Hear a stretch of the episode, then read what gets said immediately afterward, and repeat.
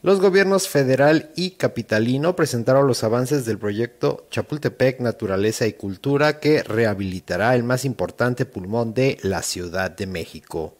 El presidente Andrés Manuel López Obrador dijo que el bosque de Chapultepec es un símbolo no solo en la capital, sino en todo el país. Un símbolo el bosque de Chapultepec, como la villa, como otros sitios históricos importantes el Zócalo. De modo que se está llevando a cabo este proyecto, que es eh, ampliarlo y reestructurar sus museos, sus espacios públicos, crear nuevos espacios para la cultura y tiene una peculiaridad este proyecto, el rescate del medio ambiente, sobre todo del agua, de los manantiales, del bosque de Chapultepec.